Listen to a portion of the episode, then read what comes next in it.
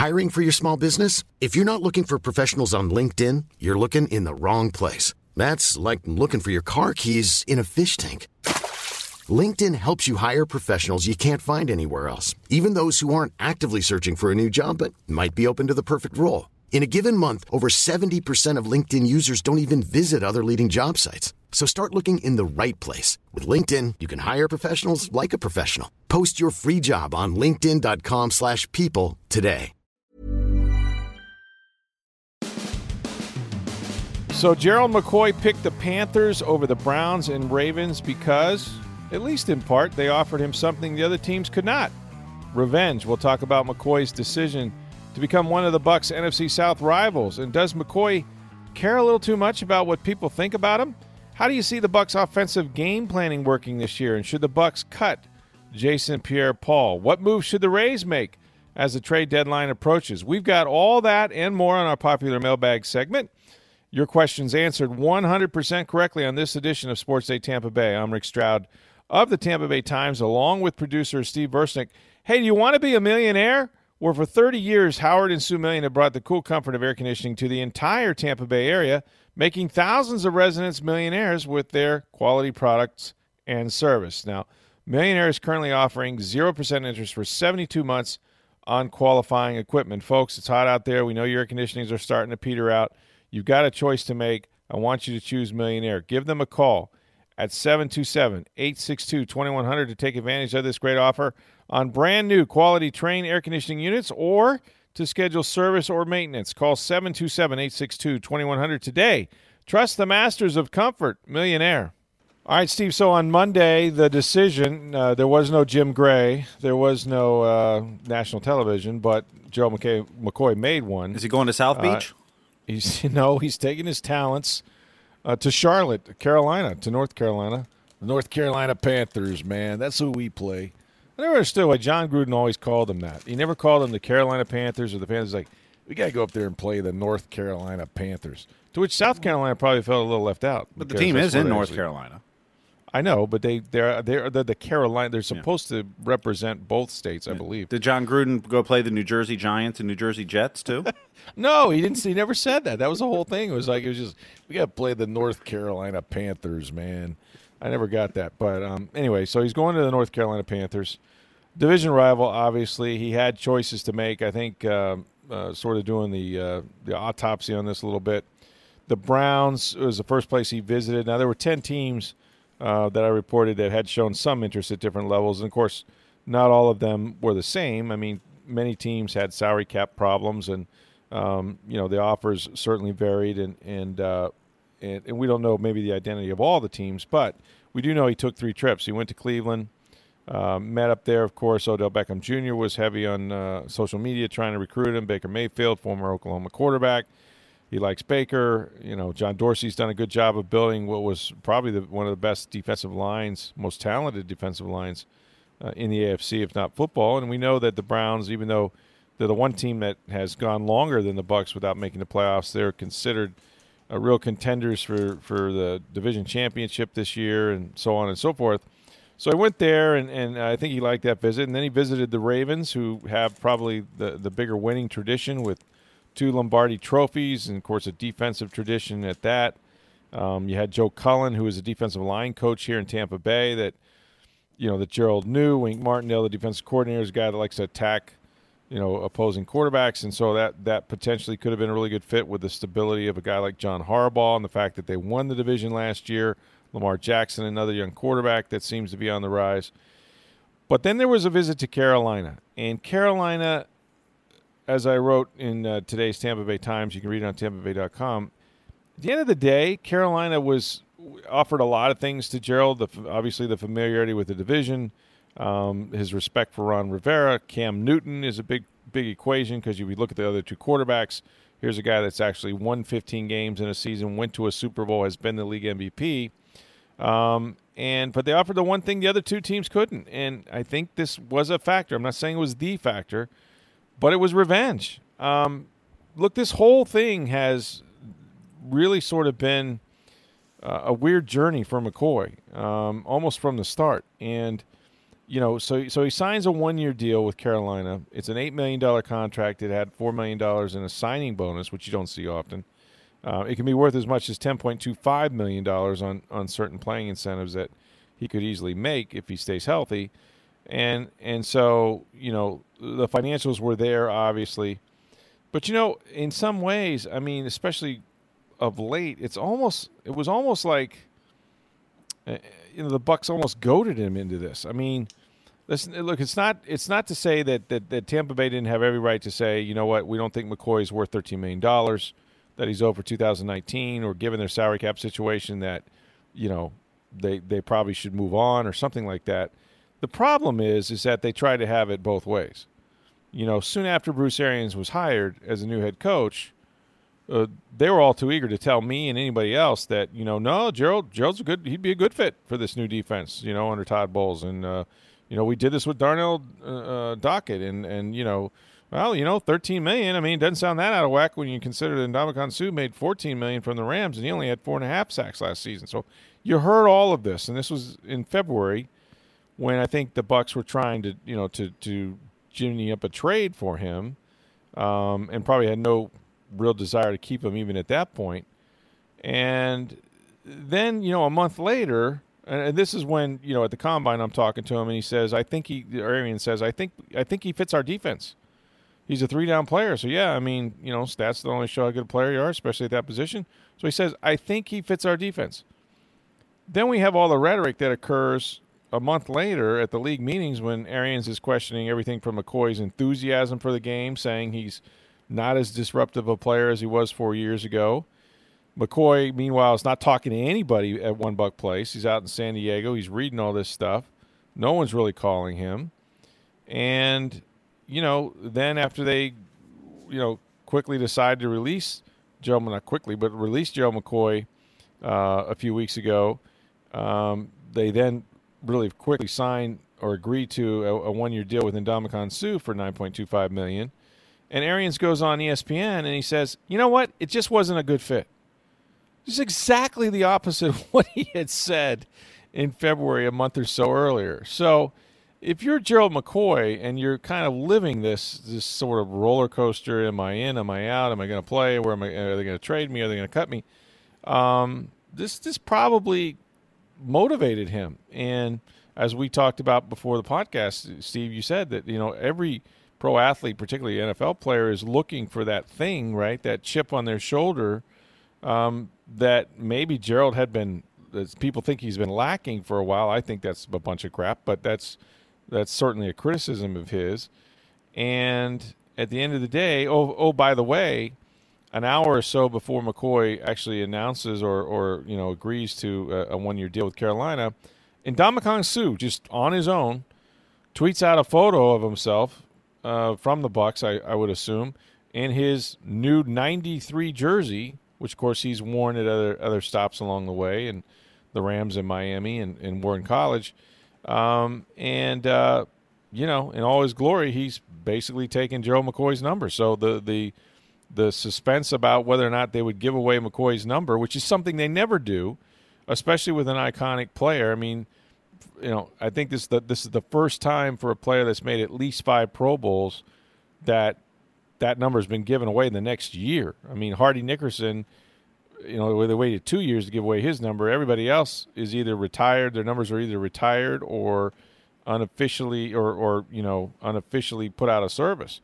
And so, not that he hadn't made his decision or needed more motivation, but that I'm sure and you you may never hear him say this, but I'm sure that was you know one of the ultimate slaps in the face for McCoy. So, at the end of the day, yeah, the opportunity to play the Bucks twice, um, I think probably was a, was a factor. Now, how much I, I don't know because you have things like the proximity that Charlotte is to Tampa. What is his family going to do?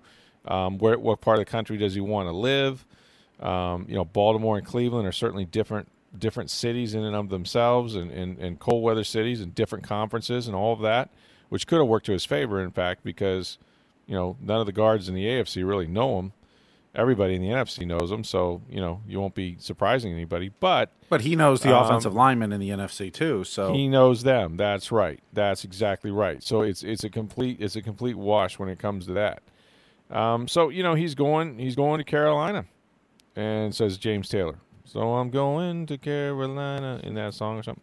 Um, and so that's sort of how it all evolved. And and I, I, you know, the unfortunate thing for him, I guess, or maybe it's fortunate. I really don't know what reception he would have gotten, but he won't make it back to Raymond James Stadium because. Uh, and, and you know, and McCoy tweeted me. He says, "Hey, see you week two with an exclamation point."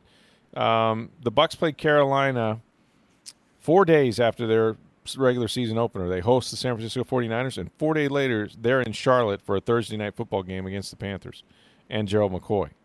And then uh, instead of the the Bucks hosting Carolina at Raymond James, that game's been forfeited to go to London on October 13th as part of their agreement to host the Super Bowl, um, you know, 55 on February 7th in 2021. So he's not going to get the chance to play back in in in, our, in Raymond James, but he will play the Bucks twice, and he is going to have a say about how their season goes. So um, very interesting uh, subplots and sort of uh, turns and twists to this whole thing, but.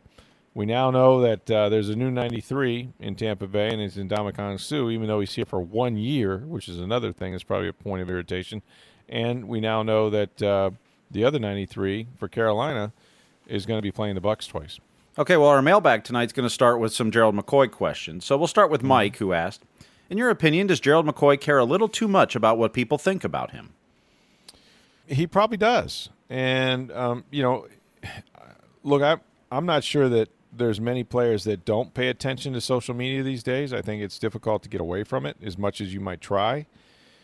You know, Gerald McCoy is a people pleaser, and he always has been. And I, I think he's at times he can be oversensitive about that sort of thing. He kind of he kind of rides the roller coaster of I'm not responding to anybody. I'm not reading that crap. I don't care what they say. To why do they say so many things bad about me?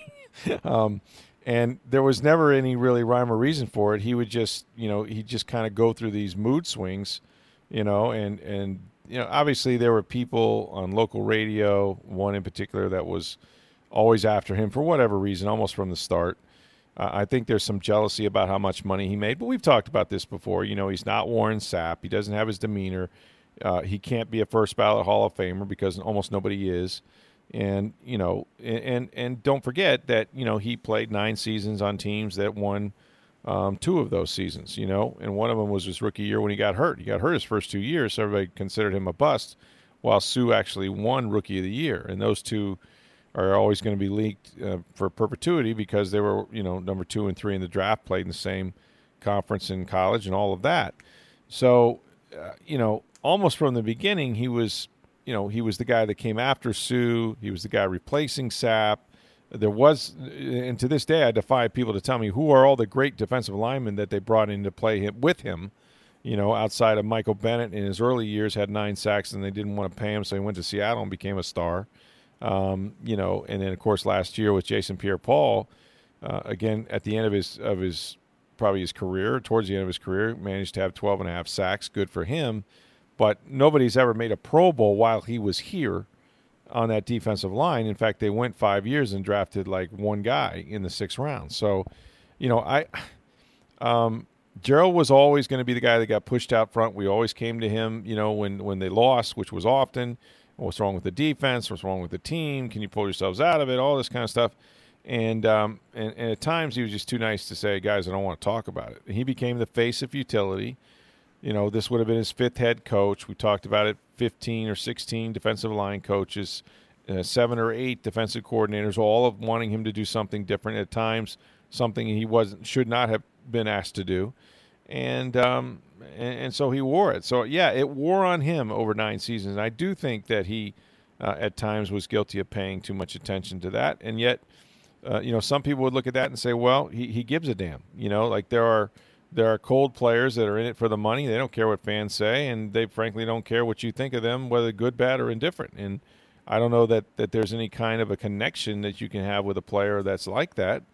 Um, but you know, we know what McCoy did in the community. We know he cared about playing in Tampa. The Bucks were his team growing up. Sapp was his guy that he liked to watch play. And so he was living a dream and it mattered to him. And he let people in on that sometimes. And I think, you know, I, personally, I, as a writer, I love it when athletes show a vulnerability, even if it's oversensitivity to, to something. And um, Gerald was always willing to share that, that part of him. And, and I thought it was good. But um, yes, I would agree that at times, and we all can be this way, but he was probably a little too sensitive. All right, Garrett asked, "Will Gerald McCoy have his career best game against the Bucks in Week Two? He says stinks that our home game with the Panthers this year is in London. Wishing him nothing but the best of luck. Well, I don't know. It's hard. To, it's hard to say. We're still a long way, you know, from the regular season, much less uh, week two, and it's going to come fast because both teams, Carolina and the Bucks, will open the season on a Sunday, and four days later they're playing again on Thursday Night Football. Now, it should be an advantage Carolina because they don't have to travel, right? But neither team will practice. You don't know how either team is going to come out of that season opener. Uh, the first game that these guys play four quarters at full regular season speed is a, is a shock even to veterans. Uh, my experience with older players, guys that are over 30 in particular, and this would apply to Ndamukong Suh as well, is that uh, the first month of the season is really hard on them. They really don't get their legs under them until about the end of September, beginning of October. Derrick Brooks taught me this a long time ago that, you know, if you're an older player, it takes you about a month to really, really start to feel yourself again. And then the last month of the season in December to January is absolute hell because you're just beat. You're, you're just, you know, your body can't take, um, you know, the full rigors of an NFL season. It's very, very much a struggle at that last month. So, will Gerald McCoy be at his best four days after the season opener? I don't know. You know, will he be playing at all? Um, we don't know, but I think he'll be highly motivated. And uh, if he's going to have a good game, you can bet his hair is going to be on fire, um, especially at home. You know, with the Panthers crowd behind him and seeing Jameis Winston in those colors for the first time, it'll be weird for him. Um, but I think he'll uh, he'll certainly get after it, and and they know him very well. But he'll he'll have to try to battle Ali Marpet and Ryan Jensen and those guys and see if he can see if he can get Jameis Winston on the ground. All right, Say has a comment more than a question, but he says if we lose to the Panthers as we've done many times, it won't be because of Gerald. So if he thinks he's sticking it to Bucks fans, he's fooling himself. Well, I don't know that it's not the fans that he dislikes. I mean, I think you know the, the, interesting thing about Twitter, which I have said not everybody should probably be on, but they are. It seems. Um, because I've, I've battled these people all the time. Like I, I don't I, understand fandom, like you root for your team, right? Um, but Gerald McCoy never had a problem with fans in Tampa Bay. He's not trying to stick it to the fans of Tampa Bay. Quite the opposite. He's embraced the fans. He's done a lot for the fans. He's always been fan friendly. He's always been a guy that used his own money, uh, not some corporations like some players do, to put on football camps um, you know, brought Christmas to 40 underprivileged families uh, out of his own pocket, all those things. And so he, he, you know, the fans have been what what gets him going during all these losing seasons. He he has a, a connection with them, and it's deep and it's mostly endearing. There are those plenty of detractors. That's just pro sports. You know, people have their opinions, and um, they're not afraid to express them. And you know, like I said, I think Gerald's been sort of the guilt by association of the fact that the team never won, and he was the guy that made the most money. Um, but I don't think he wants to stick it to the fans. I think he would love to stick it to Jason Licht. I think he would love to stick it to Bruce Arians uh, and anybody else in the front office that thinks that he wasn't worth $13 million. And there's no crime in that.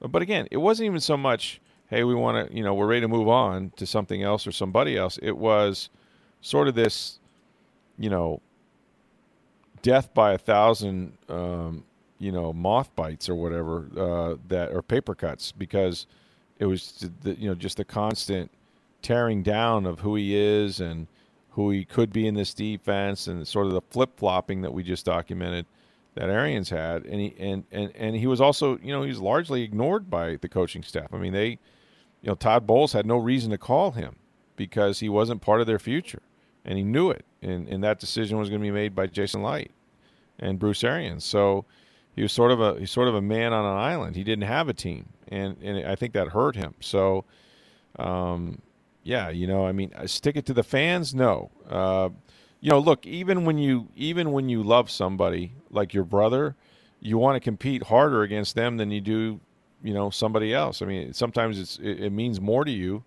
um, to beat you know to beat a member of your family than it does somebody else. And the Bucks have been his family for nine years, so of course he wants to win. Of course he wants to play well. Um, you know, like I said, I think that in in a weird way, I think that's one of the reasons why he's going to Carolina. Okay, Les asked, with the news of Jason Pierre-Paul looking to be a mid-October return as the best case scenario, why don't the Bucks just cut ties with him and save salary cap space? Unless they are playoff bound, 14 million for 8 games isn't a wise use of the cap. It's a great question. It's one that they would have to consider. Um, I think they'll have an answer. Uh, what the plan was, from what I understand, my reporting is that okay, so he got hurt, I think around May second, I want to say, mm-hmm. and uh, was when the accident was, and then they evaluated him like the next week, and at some point, all the specialists got together, and one in particular said, "Listen, we're not doing anything and making any decisions for 11 weeks. So uh, we're now into you know the first week of June. Um, so it's been about five weeks maybe. So another six weeks. What will be like into August at some point.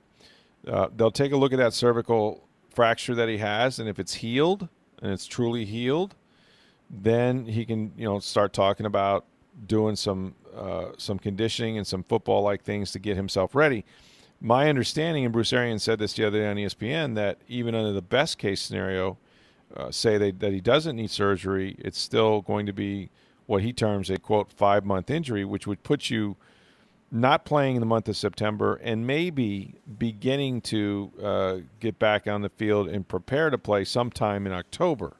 So, you know, you're looking at a month and month and a half into the season uh, with no training camp, no off season uh, trying to get himself ready to play when other guys are in regular season mode? It's a great question, and I think it's something that they have to consider. Uh, and I don't think they'll know this until the 11th week period is up.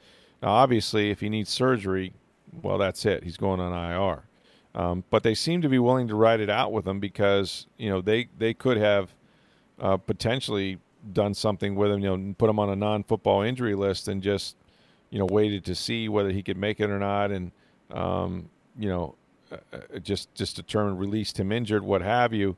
Uh, I guess that they're going to ride this out, but but there there is there was, and I don't know if there still is the potential of saying, you know, look, it's non football injury. We're going to cut you, much like they did with um, Kendell Beckwith, you know, mm-hmm. the linebacker from LSU who didn't play last year uh, because of uh, an ankle injury he sustained in a car accident, and now this year He's still not able to play. In fact, it looks like it's career threatening, and they put him on the reserve non football injury list, and they're done with him. So that's something they could do with JPP, mm-hmm. but I don't think um, we'll know that until until after the 11 week period. I also believe, and correct me if I'm wrong, but about half his salary is guaranteed at this point. So you wouldn't be saving the 14.9 no, mil. You'd be saving no. about seven and a half, 7.4 mil. That's correct. That's correct. Yep. And then, and you know, and then the other argument is too that like even if he comes back, well, does it matter if you're two and five versus five and two? You know what I mean? I mean, does that?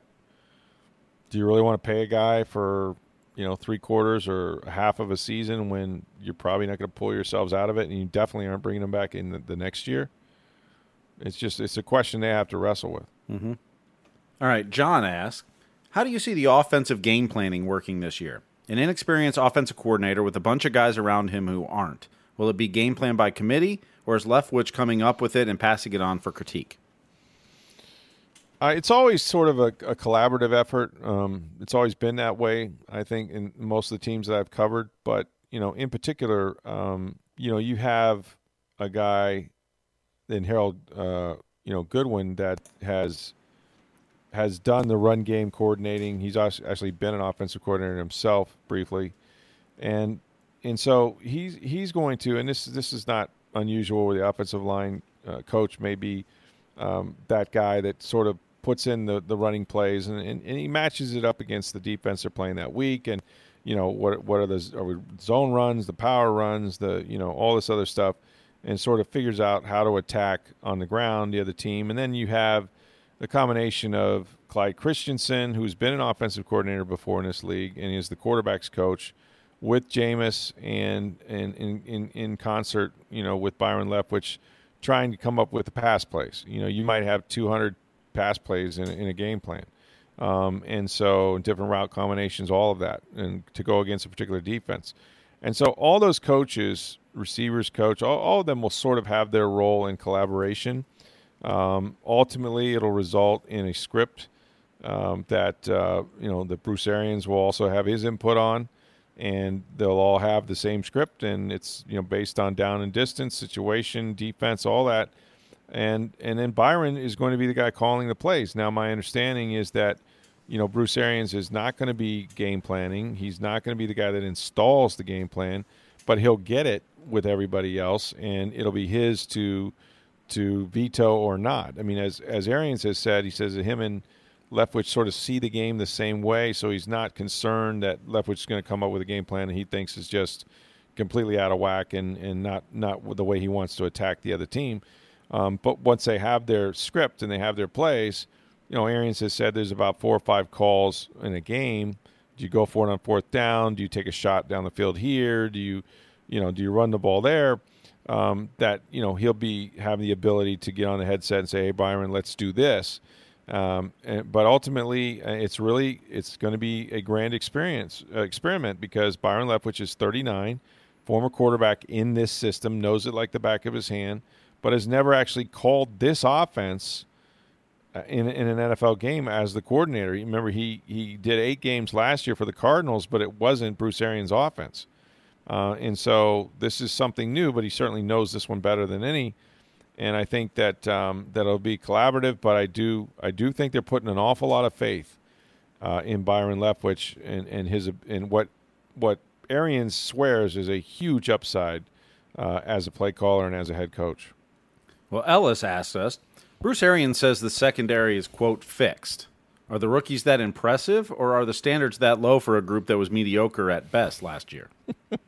you know, I have wrestled. I, I, listened to that press conference too, as I'm sure many of our um, listeners did. We, you know, we, we played some of that. But when Bruce Arians came out and said, it's fixed, we've done it, he sounded like somebody else to me. Um, you know, you know, let's let's just let's just back up here a second, okay?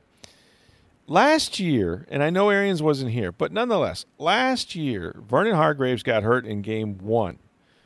Made a play, actually, that resulted in a, in a scoop and score touchdown, but he got hurt in game one, was out for the year. Then you had Carlton Davis, right? Second round pick, I'm Sandra, and I'm just the professional your small business was looking for. But you didn't hire me because you didn't use LinkedIn jobs. LinkedIn has professionals you can't find anywhere else, including those who aren't actively looking for a new job but might be open to the perfect role, like me. In a given month, over 70% of LinkedIn users don't visit other leading job sites. So if you're not looking on LinkedIn, you'll miss out on great candidates like Sandra. Start hiring professionals like a professional. Post your free job on linkedin.com/people today started a bunch of games. MJ Stewart, second round pick, started a bunch of games. Jordan Whitehead, safety, started a bunch of games. In fact, those three guys combined to start 40 games. Actually, I think you might even include Hargreaves in that. And you know how many interceptions they had? As many as me, which is none. Okay? And I didn't start any games. They had zero interceptions. Okay? Those those guys. Now, these are your guys coming back with experience. These are your starters, allegedly, right, in many instances. And so now you add three rookies to the mix. Look, I don't care how good they are or how good you think they are, but they haven't played one snap against Julio Jones or Michael Thomas or anybody else in the NFC South. So to say that something is fixed as in, no, we fixed that. That's that's all good to go. That's sort of irresponsible, I think, in a way. How do you know? In fact, you won't know. You couldn't know. And if we're judging it on what's happening on grass during the install period in OTAs, well, who's throwing all those interceptions? Uh, that would be your quarterback, Jameis Winston, or your backup, right? Um, so I I don't, I don't, you know, I've seen the guys make plays out there, and they they do look like they belong. Okay, but nobody's playing football right now, and and so I just think it's premature at best, and maybe a little irresponsible to suggest that oh we got this fixed now. Oh, it's fixed. Okay, so from here on out, if Drew Brees goes out there and throws for 404 touchdowns on you, I guess then it wasn't fixed, right? Not to mention, you don't know what kind of help these guys are going to get from your defensive line that you're still putting together. So you're going to play press coverage on the outside with a bunch of rookies and guys that didn't have any interceptions. Maybe it's a better defense for them. Maybe it's not. But at the end of the day, all I know is zero interceptions in 40 games and zero snaps against NFL players with the three rookies that you just added. Okay, if that's fixed, I, I'm anxious to see how it goes. All right, we'll switch to the Rays now. And Les tweeted Okay, I'm all in on the Rays. I do think they need to be buyers sooner rather than later. I think they need at least one more starter. Not sure about Tyler Glasnow coming back. And I'm and I need a frontline starter, not a scrub. And bullpen's also an issue. How say you? I think the bullpen's a bigger issue. Um, I don't know what's going to happen to Tyler Glasnow. They don't seem. I mean, you know, they they moved his timetable back and said no, no, no setback at all, other than what we just imposed. Um, so yeah, of course you're concerned about about Glasnow. but when he was pitching, he was the best in the American League for a month. So you know, you know, you got Snell, you know, you got Charlie Morton. Um, I think that that some of these guys have acquitted themselves pretty well, and uh, you know, could they use another starter? Absolutely. But if I had to choose, uh, I'd be a little nervous about the bullpen, and and particularly if you could, you know, find somebody that could work some late innings. You know, um, look, Alvarado and um, you, you, know he is Diego just Castillo. he was yeah Diego Castillo. I mean, both those guys kind of lost it at the same time. They were both so incredibly dominant for the first month, month and a half, and then just like that, it went away. Now, you know the old thing in coaching is if I can get you to do it once, why can't I should be able to get you to do it every time? You know, like you, there should be a floor here that's pretty solid, and whatever the ceiling is, it is. But at least I know what the floor is, and they've kind of sunk below their floor. You know, the control, the confidence, whatever. Um, and and maybe it's just because they just don't have a lot of options down there. You know, and those are their guys, and to make them their guys, they have to keep running them out there because how are they going to get better if they're not in those situations more and more? You know, um, I think you know, Pagan is Emilio Pagan's another guy that potentially could certainly help you and has helped in late innings. I don't know that he's going to get the last three outs. It'd be nice if Ryne Stanek could do something besides open, because you get him you get him in the seventh inning or later. He's a different pitcher for some reason, so that makes no sense. He throws 100 miles an hour. Um, so I you know I could see them adding to the bullpen. We talked about this before. I you, you know to me. It'd be great to have a late inning guy or somebody that's done been there, done that. You know, that has that experience that you can just say, yeah, no, he he knows what he's doing and he can close and uh, he's been in you know high leverage situations, um, but they don't have that guy right now. And as far as starters go, yeah, but but you know who's out? I mean, I know Dallas. We hear the same names all the time, right? Dallas Keuchel, and I don't think they're going to sign him.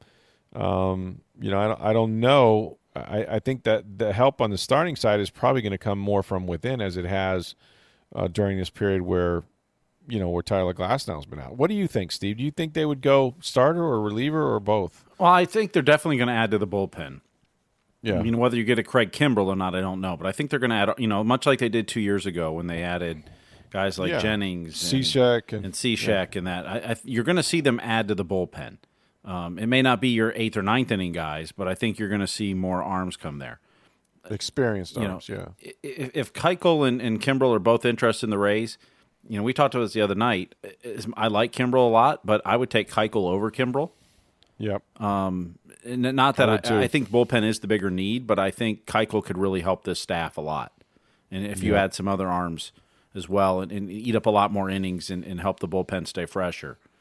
Um, But I, I would look if the Rays signed Kimbrel, I think it would be a good signing too. Don't get me wrong on that. Um, yeah. And, and he's a guy, you know. But the the question is, and, and we talked about this last night too on the podcast was, if you sign a Kim- Kimbrel and now he's your ninth inning guy, what does that do to the psyche of Jose Alvarado, Diego Castillo in that? Well, sure, and absolutely. not not just for this season, but long term and everything else too. So Moving forward, I mean, you're yeah. trying to win, so it's a balancing act. And, and look, I don't know the mindset of Jose Alvarado or Diego Castillo. Kevin Cash and the Rays are going to know a lot more about that. But there's that balancing act of it too. And you know, the other part is if if Craig Kimbrel comes in here, is he willing to pitch the seventh and eighth inning at times? Because we know the Rays Mm-hmm. don't use the same guy every position every time. Jose Alvarado doesn't close every game.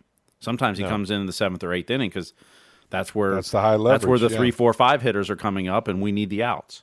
That's right. You know, so and Kimbrel's you know historically been one I pitch the ninth. Now, Mm-hmm. maybe not playing for the first half of the year has changed that mindset to him, and and I don't know.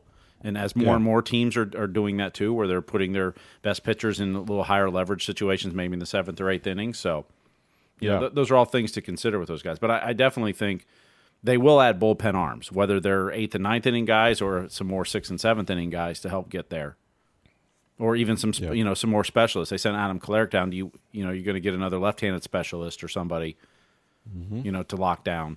But I, I I do see them definitely adding arms. Speaking of an arm, Sam asked, "What are the odds that we see Colin Poche come up at some point this season?" I know the central aspect of the bullpen struggles have been the youth, but there's no reason the team shouldn't be at least bringing him up and giving him a shot. Colin Poche, I seem to remember somebody telling me recently that uh, he was pretty impressive in spring training. What's he doing now, Steve? Yeah. Well, I had to reach out to Neil Solondz for help on this question. So, because he is the king of all everything Rays minor leagues. And. Colin Poche looked really good in, in preseason, and he gets a lot of strikeouts. This season so far in Durham, he's got 44 strikeouts in 25 innings. Wow. Um, he started the season off pretty rough. Um, his he gave up five earned runs in an inning in a third in his third game. Gave up four earned runs in two thirds of an inning in the fourth game. But he's pitched much better of late. Uh, I believe in the last month he's got a, two one three ERA, uh, twenty two strikeouts in twelve innings. The biggest problem for him is is that the Rays right now have a forty man roster crunch.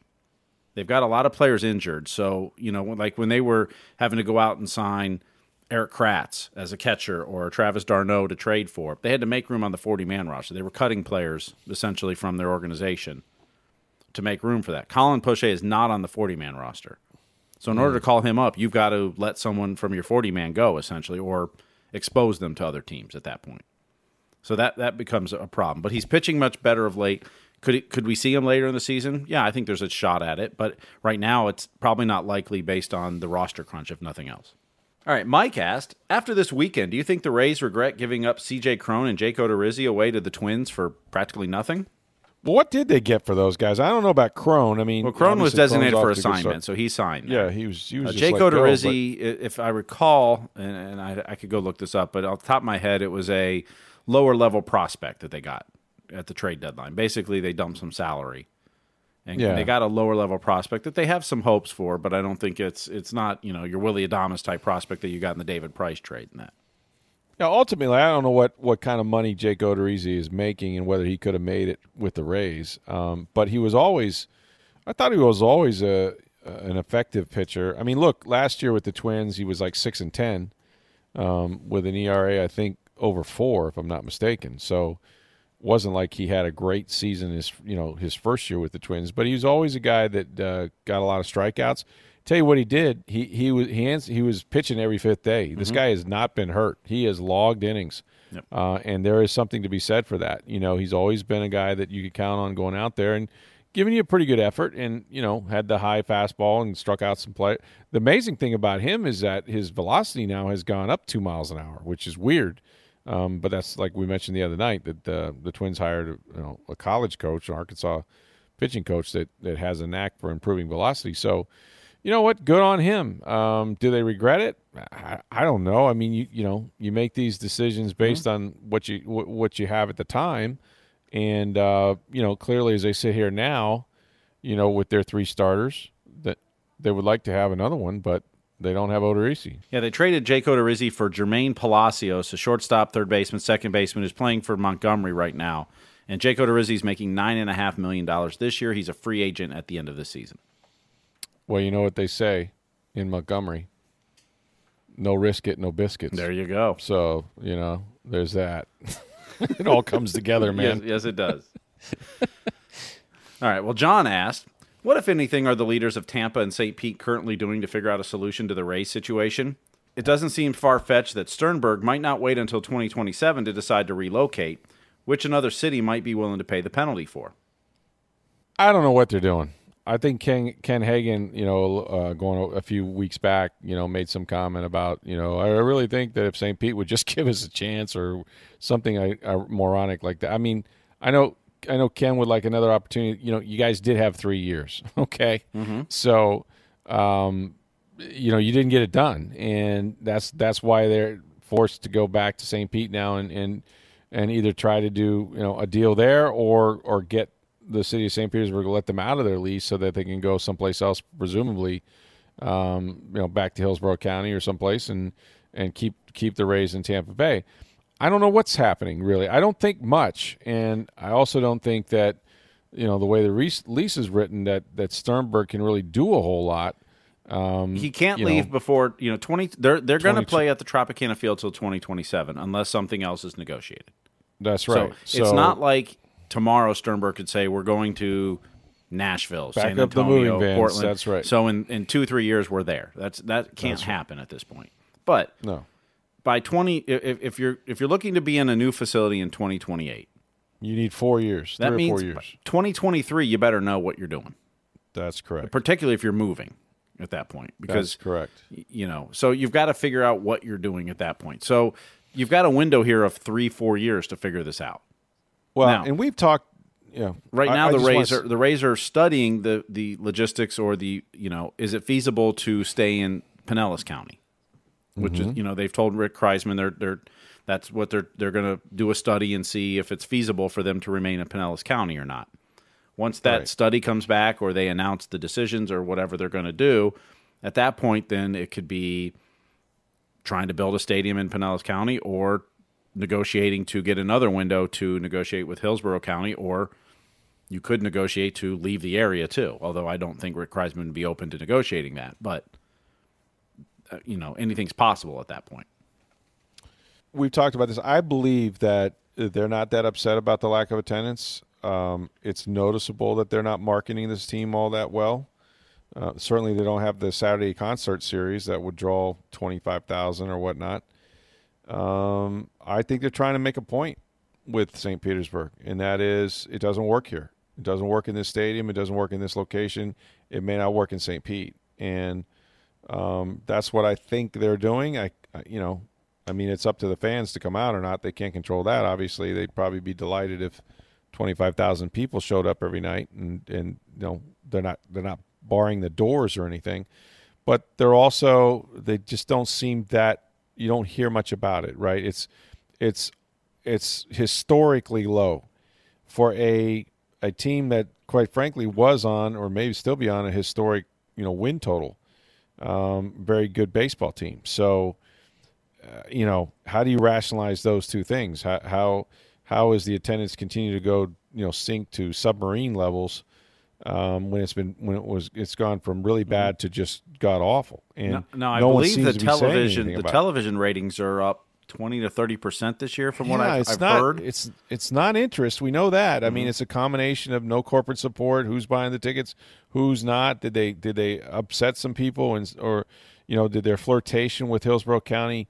turn some people off then in Pinellas or in St. Petersburg. I mean, all these things we can't really prove, but um, boy, I, I, know this that that you're not hearing a lot of rhetoric about it. They've sort of kind of accepted it, and in fact, um, I think they've decided not to spend a whole lot of effort mm-hmm. um, trying to get people in the seats at that stadium. That either happens or it doesn't. We've been through this. It's not a function of whether we win or not. We're going to try to win any, no matter what. And if people want to come, great. If they don't, they're proving our point. You know.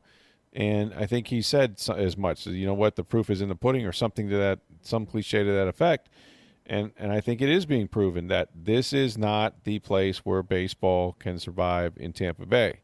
Um, and what Kriseman or the city council or anybody else does with it, I don't know. But if you think that there's a bunch of pile of money sitting over in Hillsborough County, you just had three years to demonstrate there isn't.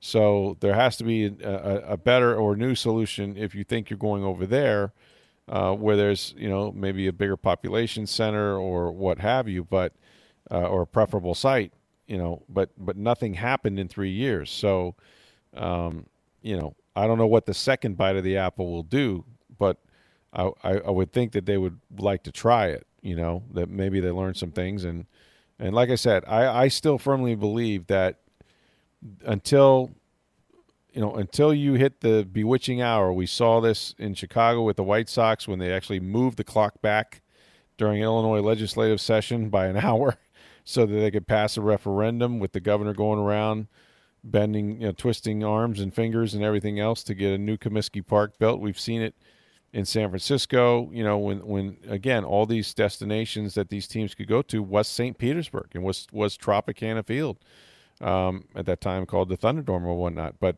um, you know, we we've seen this movie before, and I just think that we're still not quite there where where people are nervous about losing their baseball team or nervous enough. Well, Bob has an idea, and he says, why can't the Rays use the uniqueness of the state by playing some games in other stadiums in Florida, like Clearwater, Bradenton, Tampa, just to see what the crowds they would attract? Well, um, there's a lot of reasons for that. And they did, if you recall, they went over to Kissimmee uh, a couple of years ago for a couple games, I believe. Mm-hmm. I think they and played think, at uh, Disney Wide World of Sports at Disney. Wide World of Sports. That was yeah. several years. That was before I even moved to town. But right, and uh, and they were well attended, and the idea was to you know sort of create a fan base, you know, in Central Florida. The Bucks used to do this where they go over and play a preseason game in Orlando, that sort of thing, and even talked about playing regular season games, but never did. So they they've attempted that. Um, you know, you've got the Florida State League, which is you know the primary buildings for these teams. Um, you know, whether you're talking about Bright House Field in Clearwater or uh, you know the the Yankees complex off of Dale Mabry. I mean, these are in use stadiums, so and and they're small and and uh, not not that you couldn't cram in eight thousand people to these places because you certainly could.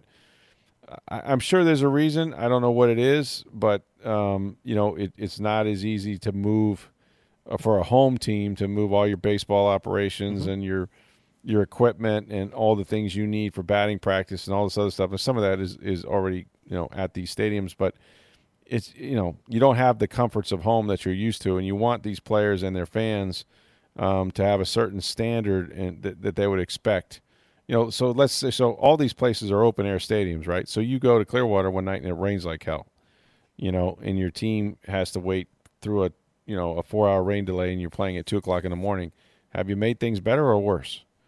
You know, I, I just don't think that there's much upside for that. They're not going to move to Clearwater. Um, the you know, Tampa sure, but you can't even talk to Hillsborough County right now. So uh, I I just don't think you're going to see him do that. All right, Adam asked, what is the purpose of the player to be named later in trades? Are teams just withholding the names from the media, or have they actually not agreed on the player yet? You know, at times those players actually change their names. Um, there's been uh, there's been reports of a guy who was you know named one thing, and then by the time he got to the other team, he's literally changed. That's true. That happened one time, where a guy was truly the player to be named later but no, aside from that, Steve, you know this. It's uh, they they don't know the player yet, right? Well, they, uh, there, there, there's different there's different scenarios. Uh, sometimes it's look, we need Travis d'Arnaud now. We have a catcher emergency. Right. We need a player. We'll give you a player to be named later. Sometimes mm-hmm. it's truly that regard. Sometimes, and I believe in the from what I, I heard in the Chris Archer trade, they got Austin Meadows, they got Tyler Glasnow, and there was a player to be named later in the trade. Mm-hmm. From what I understand, the Rays were given, or, or, or, there was a list of five players the Rays could choose from. Okay. And they had a month to decide who they wanted. And, and some of it was, I think one or two of the players had a health issue that they wanted to make sure was okay first. And this. So they needed time to study these guys. It was yeah. studying, but it was some of it was, is this player fully recovered from a health injury or, or that too? So uh-huh. it, it can be a lot of different reasons in that uh-huh. sometimes it's just trying to get the trade done quickly and we haven't gone through your prospects so look it's going to be a low level a prospect or you know there's a, there's generally a kind of consensus of what type of player it's going to be or sometimes it's a list of okay here's three players you choose but right. you haven't really scouted these players yet we want to get this deal done now so you've mm-hmm. got a month two months whatever it is to do this and sometimes it, it becomes you've heard the player to be named later or cash considerations So sometimes you just decide I don't like any of the players you're offering. We'll pay cash instead. Right.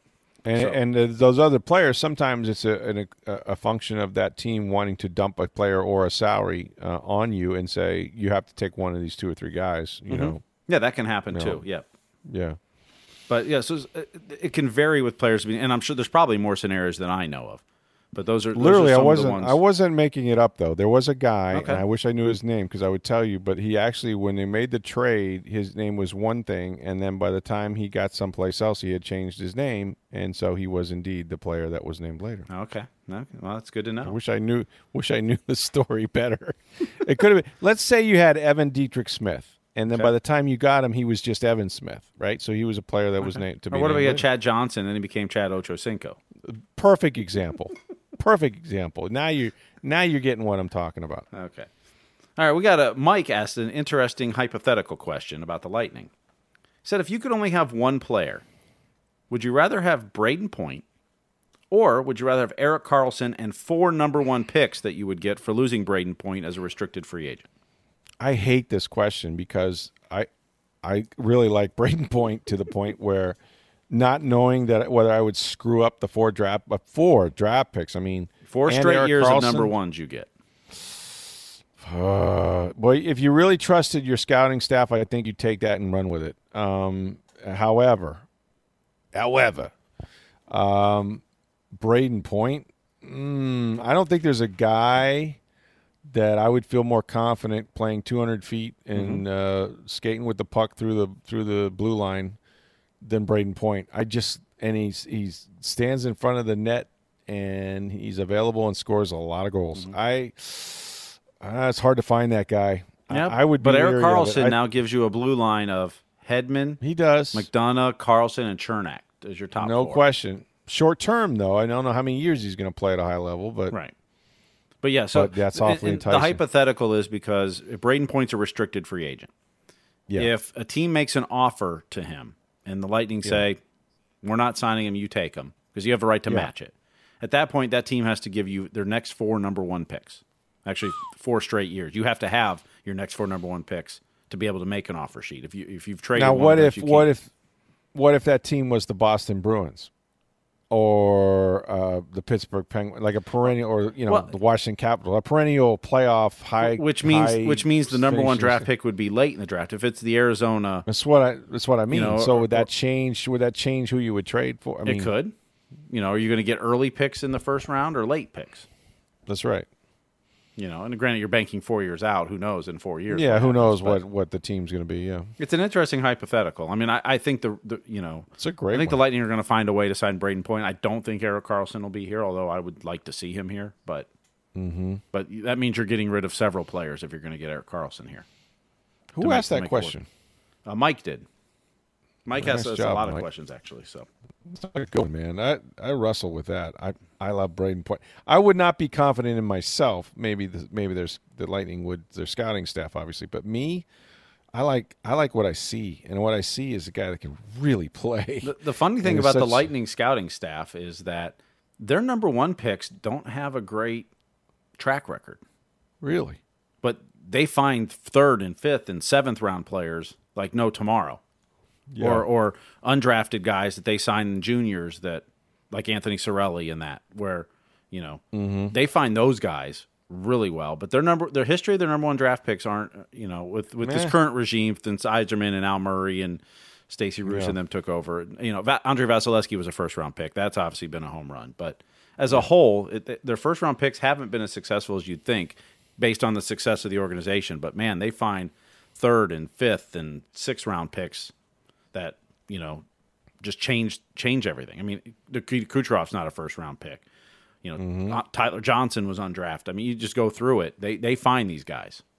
All right, once again, lots of great questions. You guys knocked it out of the park, and of course, we answered them all 100% correctly. So credit to me and Steve Versnick, of course, for doing that.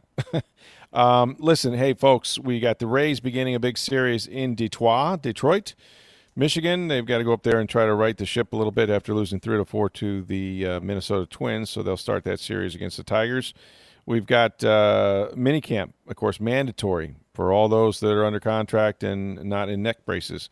Uh, they will have to be at One Buck Place. I'll be there tomorrow. We'll be talking to defensive coordinator Todd Bowles and watching uh, a new number 93 run around for the Tampa Bay Bucks in Ndamukong Suh. So look forward to that. Hey, remember now, uh, if you want to be a millionaire, I, I got to tell you, you got to go see my friends Howard and Sue Million uh, because they are uh, the ones that have been in this business now for like over 30 years in the Tampa Bay area. And right now, as hot as it is, I know your air conditionings are, are, are starting to fail. You've got lots of choices out there. Folks, it would really mean a lot to us if you would give the folks at Millionaire a chance. Right now, uh, they are offering 0% interest for 72 months on qualifying equipment. So give them a call at 727 862 2100 and take advantage of uh, their offers on uh, some brand new Trane quality air conditioning units and you can schedule service or maintenance. 727 862 2100. For Steve Versnick, I'm Rick Stroud of the Tampa Bay Times. Have a great day, everybody.